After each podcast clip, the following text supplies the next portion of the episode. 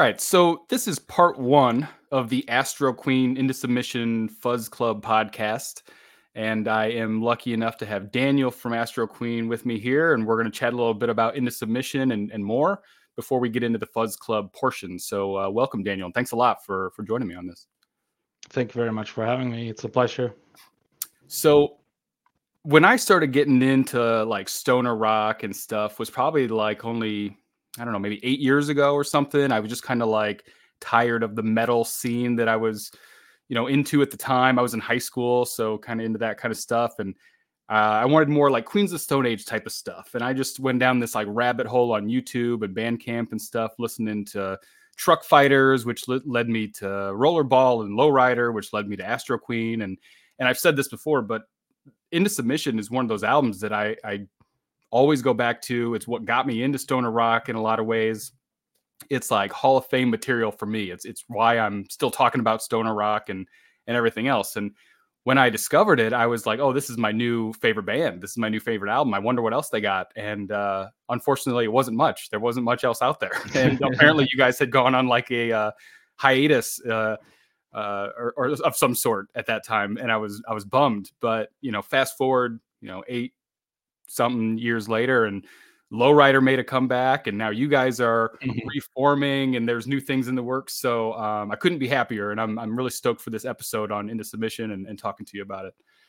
Oh, um, thank you very much, man. Yeah. So tell me about what it was like for for you and, and Astroqueen. You know, in 2001, I think this album came out and uh, you know, what was that scene like for you guys? What did it look like? Did you know, you know, kind of what it would become, or how how big was this thing, and and what did it feel like when you put out this this album into that? I think back then uh, we had been listening to bands like Fu Manchu and and Kyuss, Electric Wizard, Cathedral since the mid 90s, I would say, like 96, somewhere around there and we just discovered this new type of music we were really young maybe 18 years old and we had been playing together for a couple of years prior to that but when we discovered this new kind of des- desert scene we just started writing music and we spent a couple of years just writing and um, and then when we we kind of developed our own style i think um, I think a, a lot of the influence came from like more metal type music. Mm-hmm. So I think we kind of we were never really a pure stoner rock band in that sense. I think we just had a lot of different influences, and um, yeah, we uh, we uh, recorded the Into Submission in um, I think it was May or June of uh, the year 2000 with uh, Andy LaRocque, um, the guitarist from King Diamond. Yeah, I want to get into that here in a little while too.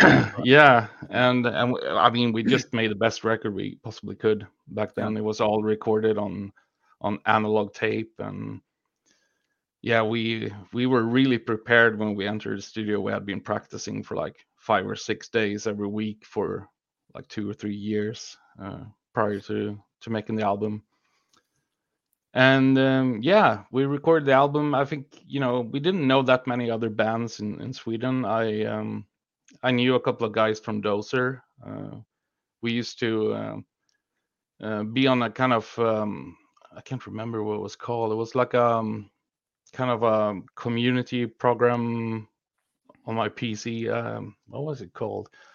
It was not icq it was like way before then there was something called uh, hashtag Stoner Rock, which okay. was like a glo- global channel. So that's where I met uh, Carl Daniel Lidén, who was in Demon Cleaner at the time, and uh-huh. he would later be in Dozer as well. And we were just uh, like a really small community of bands, but we never really belonged to to the scene in in that sense. We were just doing our own thing, I think. And there is, is, is a like lot of overlap, it seems, with uh, Oh yeah. of, especially the Sweden bands. But um, you know, like Mhm. you said, Carl Daniel Lidén and and Yeah. yourselves and Dozer and Greenleaf and all these bands. Like, there's a lot of like members in and out, and there there seems to be a really strong scene there, and there still is. I mean, we're still talking Yeah. about it all these years later and stuff. But it's cool to see all the overlap for sure. I think we were kind of living in the wrong part of Sweden because we are on the west coast uh, near Gothenburg, and it, there wasn't that many bands around here. There was like one other band called the Awesome Machine. Um, yeah, I want to talk about them in a little bit too, for sure. Uh, and then you had like more up from north, and then you had the Stockholm scene, but we were not that kind of included in it, or we didn't know that many people. This is like early days of internet as well, and Right. we yeah. did we didn't do that many gigs either, and there was no touring or anything like that. So So, what was the reception like? Uh, I, I believe it came out on what Pavement Records. Yeah, that what yeah. What was the Yeah. reception like when you put it out? Was it? I mean, was the stoner rock scene, you know, happening? Did you get a good reception? Did you sell a bunch of records, or was it pretty quiet and you decided to give up at that point? What was what was that kind of like? I actually don't don't remember. I, I think people liked the album, and we read some good reviews and stuff, but it wasn't like we heard that much about it. Hmm. Especially because there was like no social media or anything back then, so you couldn't really get the instant feedback. Yeah. Um, Sometimes there would be someone who read something in a in a magazine in Germany or something, but it didn't really reach us. And I think we back then I don't know. We didn't have really any expectations. We just wanted to make music. So, but yeah, it's not like it is today. Yeah. Now we get way more feedback from the album. I think it kind of just disappeared. Um, So, Yeah. it- did that did that cause the breakup hiatus? Did you know what happened there? What what made you move on to other things uh, around this around this time? no, uh, I wouldn't say so. No, um, we kept writing and uh, we kept being active for a couple of years. I think up to like 2005 or something. And that's when Uh, our other guitarist he got really busy with another band, and our drummer he he decided that it was time to quit playing drums, and so everything just kind of I don't know it died out a bit, and I started doing other kinds of music, and we just kind of put the band on hiatus. It wasn't like we publicly just said that it's over. It just kind of mm-hmm. naturally happened. And then a couple of guys in the band they they became parents and you know Sure. life happened and Yeah. but now here we are again 20 years later or something and it's just awesome. do you guys are you were you guys aware in the last 20 years of kind of the impact of Astroqueen and into submission on the the scene or was that all kind of news to you more Yeah, that was yeah, it's like more recently uh, I think Really? someone someone told me that we had a lot of lists. I think it was Marco from Majestic Mountain. He Sure. when he first reached out to us, he just said like you have a lot of listeners on on on Spotify, and I was like, what? Are we on Spotify? it's pretty Yeah. much like that. yeah So it seems like people kind of discovered the album way later. I think. yeah sure so uh, tell me about that kind of new you know interest uh, what happened with marco and majestic mountain and, and what made you guys want to get back together and play again together play shows write new music uh, you know anything Mm. like that what happened there Uh, we had been talking about it for I think like eight years ago or something like that, ten years ago maybe that we would start jamming again. So me and our drummer and guitarist, we kind of got together in a rehearsal room and just played, and it was awesome. We still remember the songs, but it, you know, we were busy, and you know, we we would keep saying like, okay, let's let's see in a couple of weeks and meet up again, but it just never really happened until I think two years ago when when the vinyl reissue was really taking form. Yeah. That's where when we also kind of got back together in the rehearsal room and we just started playing and we just noticed that this is so much fun. And- so i'm and then, assuming you know, there's some new songs gig- being written and and you know what does that feel like what does it sound like does it feel like uh the early 2000s again or are you guys Yeah. trying something different or yeah, it, it truly does. It, it Yeah. it's really it's, it's like a it's like a mind warp almost. Um, when we get back together, it just feels like no time has passed. awesome It, it's really strange, but yeah, it's fun. tell me about the song Catapult because that was an unreleased track on the album, Hmm. as far as I understand, right? And it was included on the vinyl reissue recently. Yeah. And uh, I've been listening to it a lot lately because I've listened to Into Submission so many times, but it was Yeah. something new to my ears, you know. Mm, And uh, it fits the album really well, and it's a great tune. So what thanks. uh, what made you guys leave that one off the original issue, or, or re-release it, or, or unrelease it? yeah you know? the the true story is that uh, when we were recording the album into submission there was like i think we had like one more song to record which was catapult uh, and andy received a phone call from from sweden rock festival and they had uh, there was like a, a huge band that had canceled so they just called you know like hey can uh, king diamond come and play on in two days um, and he was offered a lot of money for that gig as well. So he was just like, "Fuck, I need to do this gig." Um, um, I know you you are still in the studio and you have like two more days to record, and but I'll I'll get a assistant in. And um, I think something happened when we recorded Catapult that he wasn't Andy wasn't really happy about something uh, in that song. So when he came back, he was just like, "Oh fuck, uh, this should have been done differently." Blah blah blah uh, let's leave that out for now and we'll just get on with mixing the album so we kind of decided to just like leave that song out and mix the album and then it was kind of forgotten until we found it uh, Huh. somewhere in the archive like holy shit Yeah, there's catapults so interesting. Yeah. yeah So let's talk about Andy a little bit from King Diamond because I I just discovered this uh, earlier when I was just doing a little bit of background on Astroqueen again, and Mm. uh, we just did a Fuzz Club episode on the Awesome Machine because their Mm. album is being re-released on Ripple. Um, called, okay cool uh, it- it's Ugly or Nothing. And Mhm. when we were talking about that, we discovered that Andy helped produce that album, and I, we all Oh, thought yeah, that was so strange and so random and just you know Yeah. unexpected. And uh, it really does have kind of a similar tone to Astroqueen. I think in the episode I even brought up into submission uh, just a similar sound and um, vibe, and I think they're from Sweden and, and all that kind of Yeah, stuff. And it was this album that I had never heard before from a band that I had never heard before. And we're Yeah. like, wow, I had this connection to Andy and King Diamond, and we still never heard it. That's so strange. And then That's to cool. find out that he worked on Into Submission was really surprising too. So how did that come about? Uh, I think that was um, pretty much the record label. Uh, they were just suggesting Andy that he had a studio. Of course, we knew about Andy, um, and we Yeah. all we all really digged King Diamond. Does he Uh, have a have an ear for stoner rock or like you know what what is what's the well, he he, he truly you know? does. Um, Yeah. I mean, Into Submission sounds still today really good. Yeah, yeah. Um, but he he he had ne- never done anything like that, I think, and he was really like he was stoked about the fuzz sound on the guitars and stuff. sure. and Yeah. was very different from the other stuff he was recording. So I just think it was a lucky strike. It was just random luck, I think, that Yeah. it worked so well because it made us sound different from many other bands.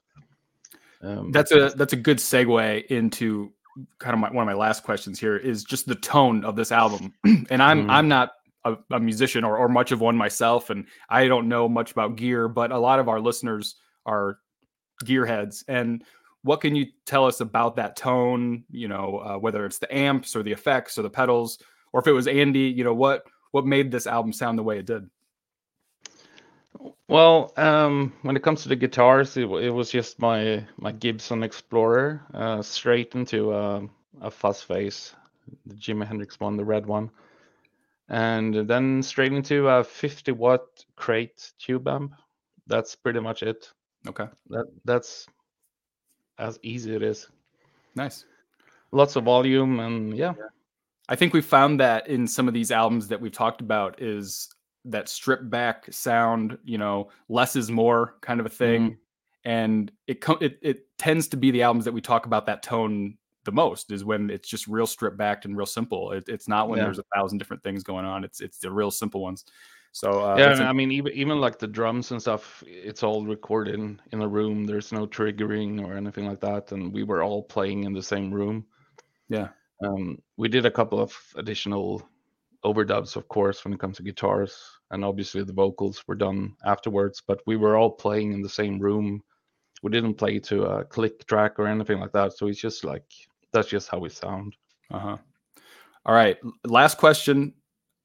What is it sounding like now for Astroqueen, and what's the plan for 2024? Or you know, any what's what's the next uh, what's next on the plate for Astroqueen?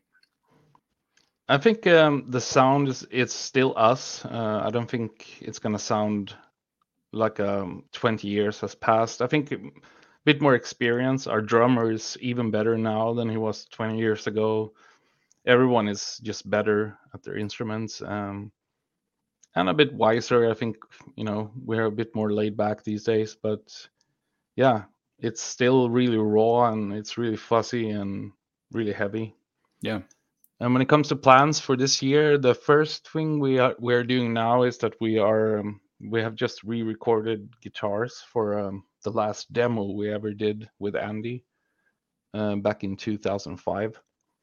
So we have re-recorded the guitars, and we're gonna um, we're gonna find a suitable weekend in the coming weeks to enter Andy's studio again to remix those demos, and it's just gonna be released uh, on a vinyl it's to be an EP. Uh, and we're to play Desert Fest in London in May. Um, we have a, a, show here in Gothenburg as well coming up. And then we're just going to keep writing for the next album and to see what happens. Do you have any dates in mind for the EP? Uh, no, it's uh, too early to say, but definitely this year. Cool. It's gonna it's gonna be awesome. Okay. I think that's about all I got for you. Is there anything else that you would like to tell anybody in the Fuzz Club or the listeners or anything like that about Astroqueen into submission, past, present, future, anything like that? I want to thank everyone for for supporting us and just keep listening to this 20 uh, year old album. Uh, it's it's it's fucking amazing to know that it means so much to people, and it's a it's a true honor. So thank you very much. Awesome. Thanks a lot, Daniel. Thank you. Alrighty, this is part two of the Astroqueen into submission Fuzz Club episode. Um, now we have the Fuzz Club here. We'll let everyone kind of go around and introduce themselves real quick because I think it's probably been a little while. We did the best of 2023 episode and we took a week off before that and maybe after that. And I don't know, it's been a little while. So, in case anyone's just joining us for the first time or hasn't watched in a while, you know, we'll let uh, we'll let Eddy kick things off and introduce himself. Hi, I'm Eddy from the endless Lotoc and Aiwass. Bucky. Bucky, Doom Charts, Ripple Effect blog, Underground, the aficionado. Uh, um, my name is Ben, aka Benriz. I'm in uh, the band Lost Dutchman. And I am Pat from Monster Riff. Right on. All right. So, Astroqueen into submission. Did anyone hear this for the first time when we decided to do this one. Was anyone unaware of this album going into it? Oh yeah. Oh, no. I really? Holy so. Oh, I, it looked familiar, but I I can't honestly say I remember anything specific. So. Okay. Yeah. So if you if you heard the the interview part uh, with Daniel and I, and myself, you'll hear me gushing about it. How it was like, you know, like one of the the main I would say like top three for me getting into stoner rock and stuff. Like a an album that I heard maybe eight years ago and uh, just was like, oh, this this is like the kind of stuff that I need to keep looking for. This is the kind of stuff I want to hear. It's like got the fuzzy guitar tone. It's got just kind of like this upbeat, you know, kind of uh, tempo and just like lyrically, just cosmic stuff, outer space stuff, you know, like just I just loved everything about it immediately and was like, I need more of this. And that's kind of when I went on this like stoner rock journey that, you know, started with Astroqueen and uh, Ode to Io from Lowrider and a few other bands, but like this one has always been for me just like a monumental album that I always go back to. I, I might I might call it a desert island album, honestly. Like it's one of those things that if I could pick five, this one might be it. Um, just because to me it like encapsulates like what I'm looking for in like stoner rock and stuff. So, you know, it, it didn't get a lot of publicity. It's kind of gone under the radar. They disappeared pretty shortly after this release in 2001. Um, but they're kind of reforming now, which was cool. They've gotten a little bit more um, publicity through that. And Majestic Mountain put out the reissue of Into Submission recently, and they're working on new things. If you caught that interview, you heard a couple things from him. So anyway, uh, for those of you that haven't heard this before, and those that did, you know, what do you guys think? What was your initial reaction? Probably not quite as uh, extreme as mine, I would assume, but maybe. oh man, it it's it sounds exactly like you described. This reminds me of all the bands back in that era what that got me into stoner rock in the whole mm-hmm. like heavy hard rock scene as well. Like the Small Stone records, that was probably one of my when I when I discovered Small Stone, I was like, holy shit! Like all those yeah. bands. It's really like like the Truckfighters, Fuzzorama Records bands. Like it's got that Truckfighters kind of fuzz sound with that aggressive kind of yeah. bass tone and. Like, it's fuzzy, fuzzy but energetic. Is like yeah. you know, it's kind of like the only credential they need, I think. Yeah. I it's funny uh, that your story, Ryan, very much parallels uh, parallels my own because like I I'd gotten into stoner rock through like Clutch and Queens and then like Truckfighters, but then I, I remember I found this record and Love Sex Volume by Cowboys and Aliens in like the same day. Yeah. I listened to those two back to back for literally weeks, like just on repeat. I'd listen to one and then the other. And there was a moment in time where like Superhuman God and Ghost in My Speakers were like Ghost in My Speakers were like my two favorite songs in the world. And those were like weeks. There was one weekend I just listened to this album like all day, each day. And uh, it just blew me away that um, you know you get a lot of like those really thick, heavy, fuzzy tones in in Queens, and you get them in in Truckfighters as well. But I think to your point, this is just so over the top, energetic, and infectious. And there's something really charming and uh, disarming in this, while still being like just the best sort of party version of, of stoner rock. Yeah, yeah, yeah. I found this to be like a like a party party type vibe, you know, like a uplifting music kind of thing. I'm surprised I haven't given them more attention before this because it sounds like like Truckfighters, a lowrider, and stuff that I've always been into. I'll yeah. definitely keep it with. It, it seems like a lot of those bands around this era, like early 2000s, and from Sweden in that area, like maybe maybe we just kind of got lucky that we found this one and not like the awesome machine, which we just talked about on you know two episodes ago because they're from Sweden, came out the same time, had the same producer, which we can talk about, the Andy LaRocque from King Diamond, which we kind of went over in the Awesome Machine uh, episode. So there's so many similarities. There's a lot of overlap with like Dozer and Greenleaf, which we talked about, Awesome Machine, Astroqueen, all these bands, and like you know maybe it was just you know. Uh, lucky that we found Astroqueen, but not the Awesome Machine or, or, or whatever, or vice versa for some people, I guess. Because I don't know that any of it like blew up or anything, but this one's just always been like such a staple for me. Um, but I guess it could have went a different way if I had, you know, not just found it randomly on YouTube suggestions or whatever it was, you know, back then.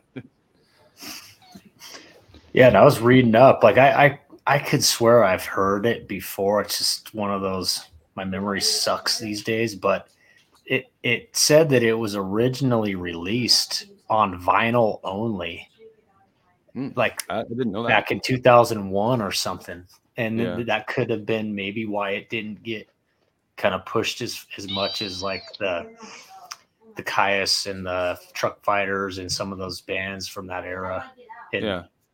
It didn't maybe that's a reason why it kind of went under the radar is folks yeah, were... it's kind of weird. I mean, after doing that Awesome Machine episode, we were kind of like, well, how didn't this do better? I had the guy from King Diamond producing it and all this kind of stuff, and and this seemed like the exact same story almost. I mean, I happen mm-hmm. to know this one and and not the Awesome Machine, but it's like almost the exact same story. It's, they they sound similar, had similar people involved and whatnot. So it's just kind of weird that it kind of flew under the radar for a lot of people. It does sound pretty similar. Yeah.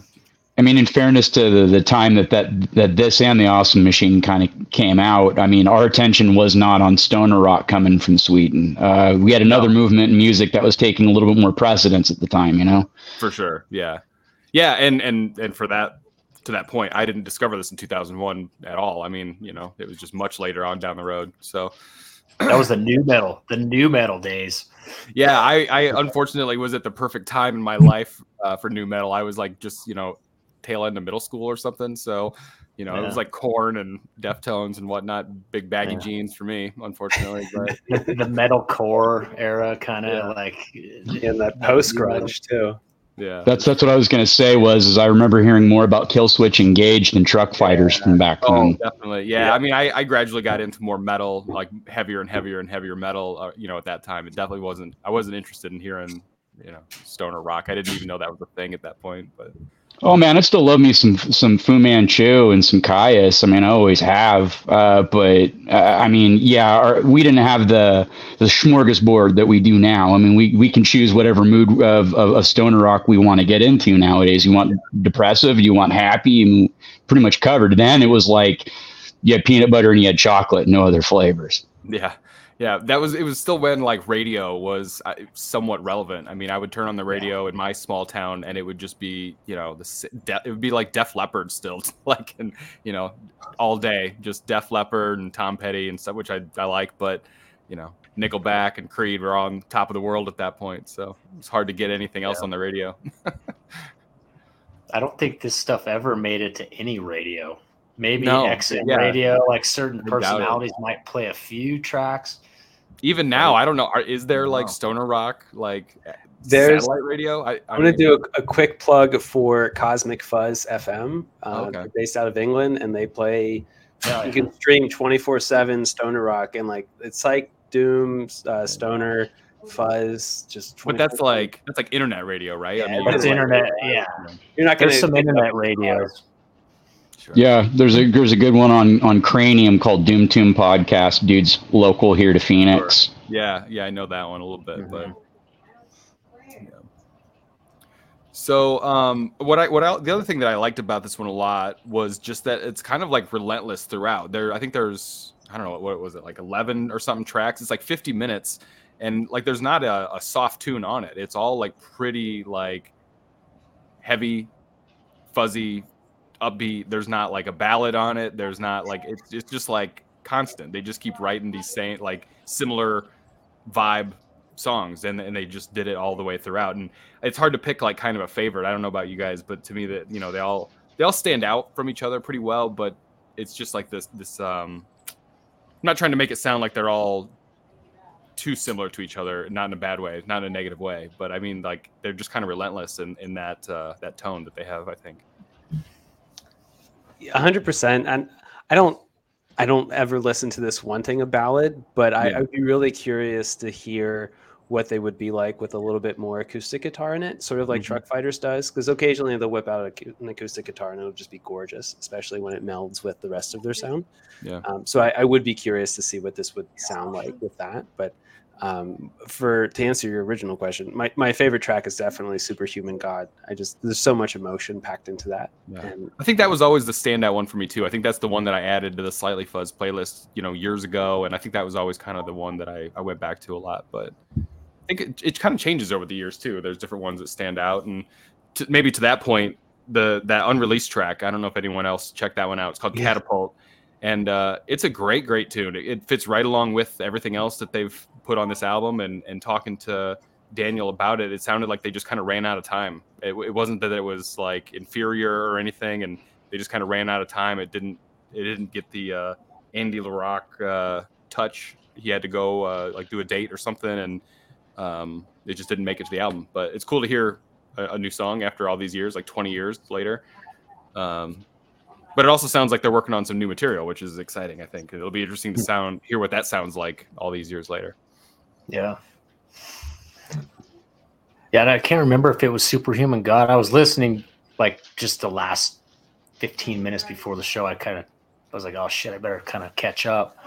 I think it was track two, Out of This World, that caught my ear on the the chorus, the vocals. Like there was a very melodic, like catchy chorus. It could have been track three, but Mhm. I thought it was the second track, Out of This World. Maybe you could clarify that, Pat. Like it just Out of out of this world is number two. yeah, Mhm. did, does it have like a really like catchy chorus line, like the vocals? Like, I mean, that that was one thing I noticed. Like the vocals are, I I, I enjoy the way he sings, and I do too. Um, Yeah. it's aggressive, but it's very melodic at the same time. Like with the choruses, and Yeah. it's got that. I think that's the other thing about this album that I've always liked too is the vocals don't like they don't get on my nerves or anything. Like some of the bands, even eight years ago when I first heard this, some of the bands that I kind of glossed over were bands that had like kind of rough vocals. Like maybe they kind of like spoke them a little bit more. They didn't sing them, or they didn't quite have the voice, or they maybe the. This one just was like it fit the music. It didn't. Uh, I don't know. It just didn't. It didn't ruin it for me. It didn't throw it off for me. It it, it complemented the that fuzzy guitar tone pretty well. I thought, and I, it, sometimes it's hard, especially in in stoner rock and stuff. Sometimes, sometimes I don't totally dig the vocals, and I think sometimes they're just kind of thrown in as almost an afterthought, um, which can happen. But these these seem to fit for me at least. And, and Bucky, uh, I had to I had to reacquaint myself with the lyrics for Out of This World, but it, it does have like a really really cool vocal delivery and has some really cool uh, lyrics and, and, melody as well on, on that one. So it might have been track two. I think it was track two, yeah, because I I think I was only on track three when the podcast or this was about to start, so I didn't get re caught up. I I listened to it last week a little bit, but I, I'm still not totally caught up. Hmm. Um, Y'all doing the remastered version, or are you going with the, the the actual like release? I I did the remastered one just because it just came out, and I had heard the original so many times, and I wanted to hear that unreleased track and, and stuff like that. But you know, if we're if we're talking about the original release, maybe we should have all agreed on the original. But I don't know if they're super different. You know? Yeah, I was gonna say, did, did, did you notice a difference? I didn't but I'm I'm not that guy. I'm not the right guy to ask. I don't know. Maybe Ben, Benriz, you probably you probably would notice a difference if there was one. um, I I did dabble a toe in, in both, just kind of A B to, to see yeah. if there's like a like a noticeable difference with headphones, let alone with speakers, and and there isn't much of one. The remastered's a little bit brighter and a little bassier in some spots, but that's about it. Yeah. Um, I mean, it. I, I went with the remaster just for straight listen because similar reasons as you. There, I, I kind of wanted the uh, the entire experience. I wanted the new song. Um, I didn't know if that was included with the homework or not, but I didn't want to be unprepared. Um, I can definitely see this like kind of like lingering around in in, in a playlist in one way or another. There's just there's good continuity, yeah. like all the way around, and I think the remaster kind of brought that out a little bit. Hmm one of the other things with talking to, to Daniel, I, I asked kind of about uh, the the gear and the tone and that kind of stuff, and um, he mentioned that it was just like real simple. It was just plugged into the amp, and and that was about it. It, it wasn't too uh, there weren't any effects or, or anything like that. And um, some of you guys that are are more gearheads than I am uh, maybe have something to say about that. I, I, what I thought was interesting about it was that a lot of these bands that we talked about that were like, wow, you know that they got a good tone out of this or whatever. A lot of times it comes out uh, the simpler the better, you know. I guess, and that was kind of the case in this one. Yeah. Thoughts Definitely. on that, your guy. i will let somebody else jump in. I'm not. I'm not your guy for that. Yeah, I can. I can hear you saying about the being more like a guitar straight to the amp. It's like this sounds very raw to me, like a very yeah. punchy. So keeping it simple. That's good. Well, did they even yeah, have like options? Back then, well, it definitely like, sounds like they're using a fuzz. I mean, it sounds like a big muff that's got the tone like cranked all the way down. I mean, it, it definitely sounds like it's being played through a wet wool blanket. Yeah. yeah. So we, we touched on it a little bit, or I, I at least brought it up, but um, Andy from King Diamond produced this record, um, as well as the Awesome Machine, which we just kind of talked about a few weeks ago. And um, I just thought that was really interesting because I, I didn't know that going into the Awesome Machine or this one all these years, but they sound so similar, and and just having that connection to him it I, it's hard to get my mind around. I just thought that was so strange, but it, the fact that they both did around the same time and that they sound similar and stuff, I just thought that was really fascinating. And um, I thought that maybe I heard something about him helping with, you know, what they're working on now too. So I, I just thought that was really interesting. I don't know what you guys think about that, but um, just having him involved in this, you know, this scene and stoner rock and stuff coming from King Diamond, I just just thought all of it was just really interesting. But it is. It's a. It's almost seems like a random name to have attached to, to this record in particular. Yeah. For sure. Maybe Andy was into Lebanese hash that particular year. yeah. well, and it was re remastered by Esben Willems from Monolord. Oh, He I don't know that I knew that either. Th- Um, that's the remastered by by Esben from Monolord. that's cool. At least Got a good ear. Bandcamp, That's what it. That's what it says. Yeah. So, Yeah, that's pretty cool. Um, so the the artwork too. I don't have anything uh, groundbreaking to say about the artwork or anything, but um, I did always like it. Uh, it fits, you know, the uh, the aesthetic of, of the band and what and what I'm hearing and everything. I just thought it was cool. For some reason, I thought there was a story out there that it came from like an old sci-fi novel or something, but now I can't seem to find that story anywhere. It seems like it was designed by a guy named Martin Westerstrand. Um, he's from Sweden. He's a musician himself, as well as a designer and artist. So he's the one that created this. I don't know if it was a like a painting or or, or what at the time, but um, then uh, one of the guys that we all know, I'm, I'm assuming, uh, Branca Studios did the the remastered work for uh, the new reissue.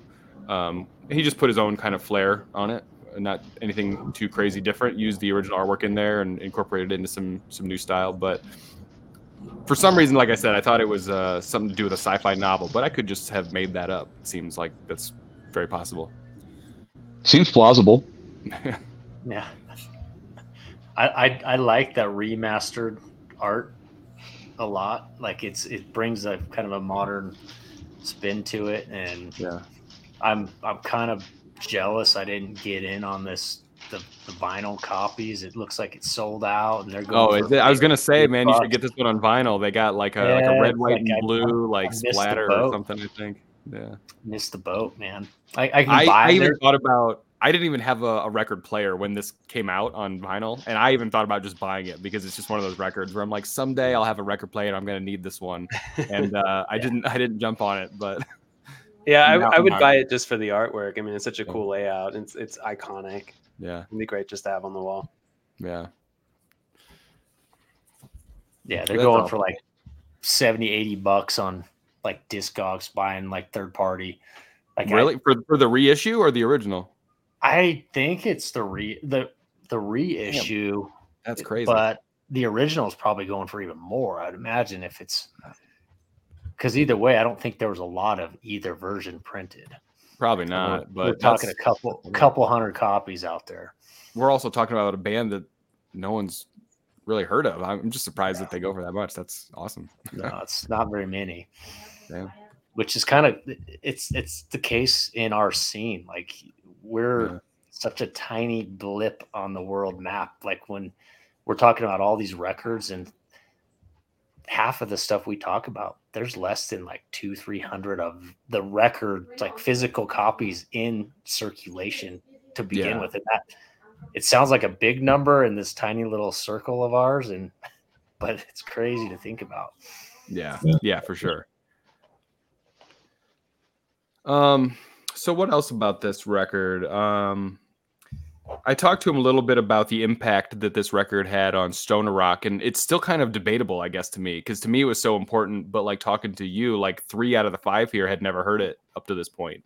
So I don't, I don't fully understand, you know, what the impact of this record is on Stoner Rock or or anything else maybe someone else can kind of throw their thoughts in there on there. To me it's it's so important. If someone asks me like what kind of album they should put on to get into it like this is one that i bring up. Like i said it's like a mount rushmore desert island kind of a record for me but it doesn't seem to have gotten quite that. I mean there's a lot of bands that i think even lowrider we did an episode on. I think a lot of people would probably put that you know in that category maybe before this one or at least heard of them you know before Astroqueen.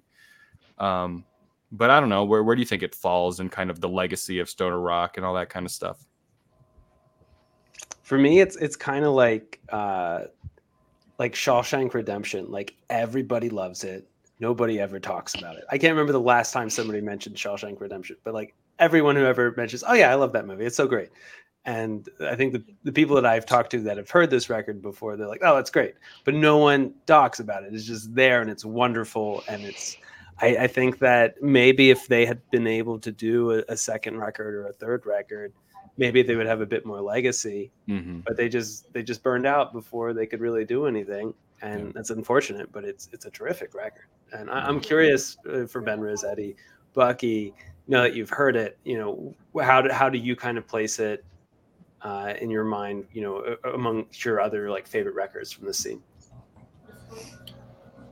I could I could place it up there with those like Truckfighters and lowrider and dozer and stuff like that. It's it's it's comparable. It's on the same level for sure. I would recommend it for anybody who's getting into stone rock. I'm excited to listen Yeah, to I- some more. Yeah, hmm. I've already passed it on to a couple of buddies. Nice. Yeah.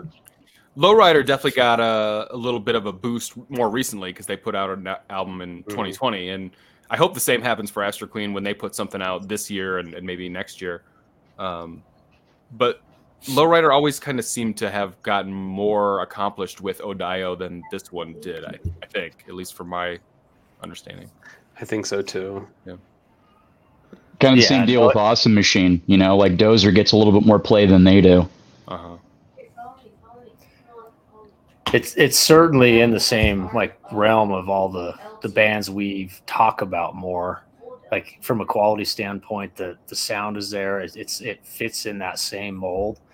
And it, it kind of to me this sound just takes me back to when i i kind of discovered like small stone records and some of those Mhm. bands from back in that era. I mean you even got sasquatch like back then. And um there's some other bands that aren't talked about either, like Brain Police Mhm. and some stuff like that on Small Stone that I, I consider quintessential like stoner rock bands in the Yeah. scene. Yeah. And they kind of some did better than others, some fizzled out, but with Ripple's new uh, beneath the desert floor thing that I, I discovered the Awesome Machine through and because of, and now with like a band like this coming back on Majestic Mountain, and then Lowrider having a record 20 years later, that kind of stuff, and it seems like a good time to you know form a reunion or reissue or record new music or whatever. Hopefully, more bands do it, and I'm sure there's so many bands that I've still never heard of and and whatnot. I mean, we've kind of talked about it before, but I always think that I've heard just about all of it at this point, and there's new bands all the time that I'm like, oh shit, had no clue that this thing existed. So let's just mm-hmm. see. And uh, the one thing I did want to ask Ryan is, as as you were talking during your earlier interview, it sounds like they put this out. They were basically kids. Like, were they like 18, 19, 20? Is that the, the impression that you get? Because he like talked about forming when they were like 18 ish. Yeah, I don't I don't remember any ages. Um, I could be wrong, but I don't remember any ages getting brought up necessarily. But it sounded like he they weren't really concerned with like you know the reception of it. I think is kind of what he said. They were just like we were just playing music, wanted to put out a record, and we did it. And then we there was no internet, so we didn't even follow up. We didn't see how it did or, or anything. So I, that to me registered as we were just kids playing a band, Right. didn't give a shit, you know. So That- I would make the assumption that they were kids, um, Yeah. although I, I don't remember exactly. I mean, yeah, how old are they now? It's that would tell you how old. They Yeah, it's Yeah. true. 45. That was my favorite part of the interview was him being like, "Oh yeah, we didn't even realize people liked it," you know, and Right. just been on the internet, just like gaining momentum for 15 years. Yeah, yeah, and I, I think that I remember like trying to do my homework a long time ago on him and just being like, "What happened? Where where's anything else? Why didn't they put out more stuff?" And and I think I remember finding maybe it was Daniel like uh, a couple side projects or something. Went on to do different stuff, different music, um, and I thought if I remember correctly, it was a little heavier. It was like more like metal or something. I, I don't remember fully, but um, you know they all went on to do different things and have different tastes and stuff. I just thought that was interesting that you know you never know everyone that's a, that's a different story that comes up a lot i mean even talking to uh, the peter and lowrider you know went on to have a, a great career in like design and video and all this kind of stuff and was like a lowrider. Who- who's talking about lowrider? And everyone's like we love lowrider. What do you mean? Like you know? And there's like this whole other like world happening to the band that they don't even really realize because they're they're off living life having kids and a career and stuff that they they don't, they don't even fully realize. Well anything else about into submission for anybody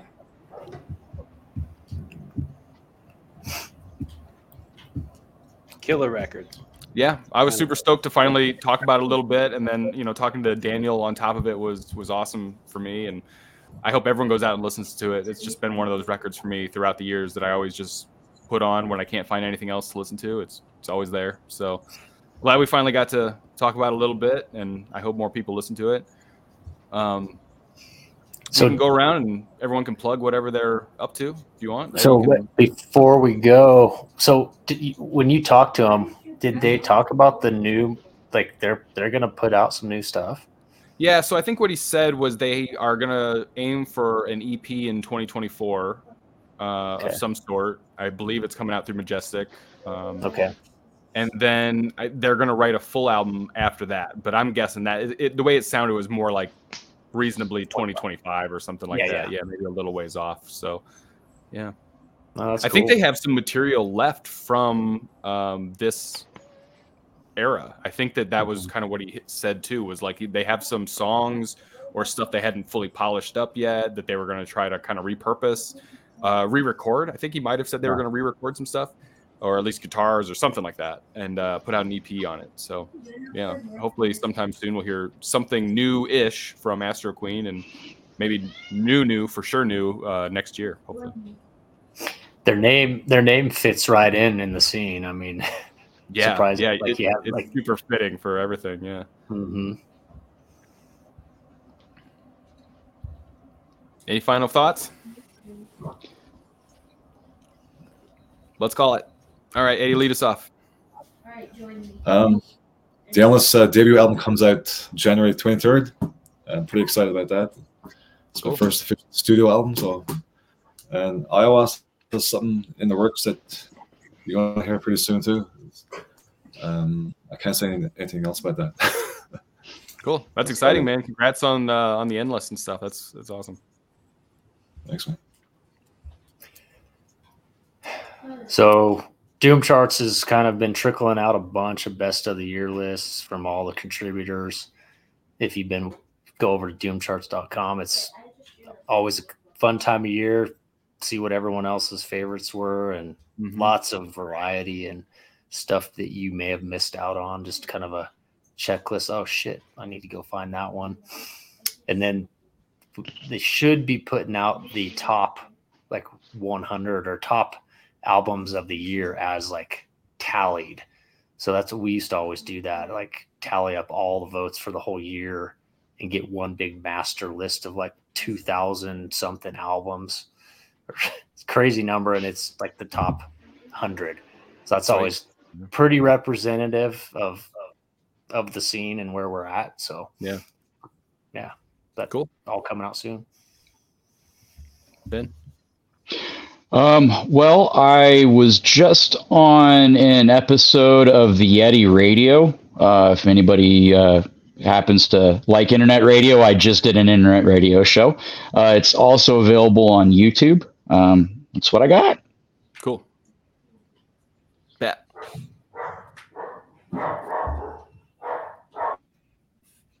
Are you on mute? What what's going on here? I, I am on mute. Sorry Oh, about okay. that. Right. Uh, I think I think Monster Riff is back. Uh, I was a little bit on a writing hiatus there, but I think we've got my son on a, sleep schedule that allows me to write again. Um, thank you, Ryan, for keeping things alive with a lot of satire.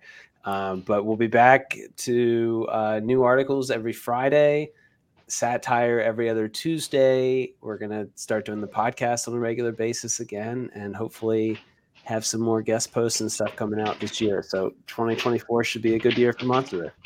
Cool. All right, everybody, go check out Astroqueen in submission and uh, be on the lookout for more and check out the next Fuzz Club later. See Later. ya.